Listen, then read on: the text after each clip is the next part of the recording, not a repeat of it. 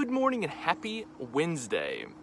So, yesterday we talked about uh, the problem, the problem of how our past stories can dictate our current reality and how uh, sometimes we allow that to happen.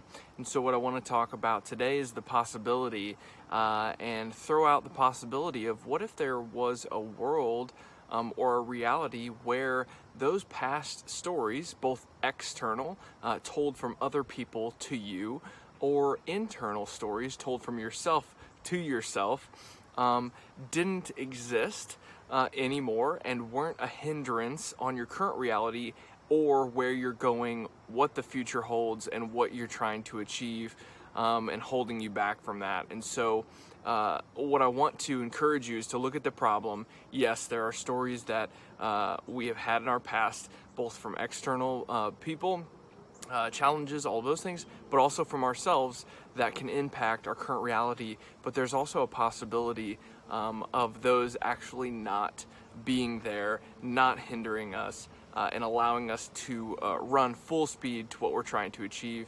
And so tomorrow I'm going to talk about the path forward, how I've overcome one of the past stories, um, what I did, uh, and then what that path forward looks like. And so I just wanted to encourage you to look at that possibility in your life today. So go out and radiate positivity. Have an awesome Wednesday, and we'll talk.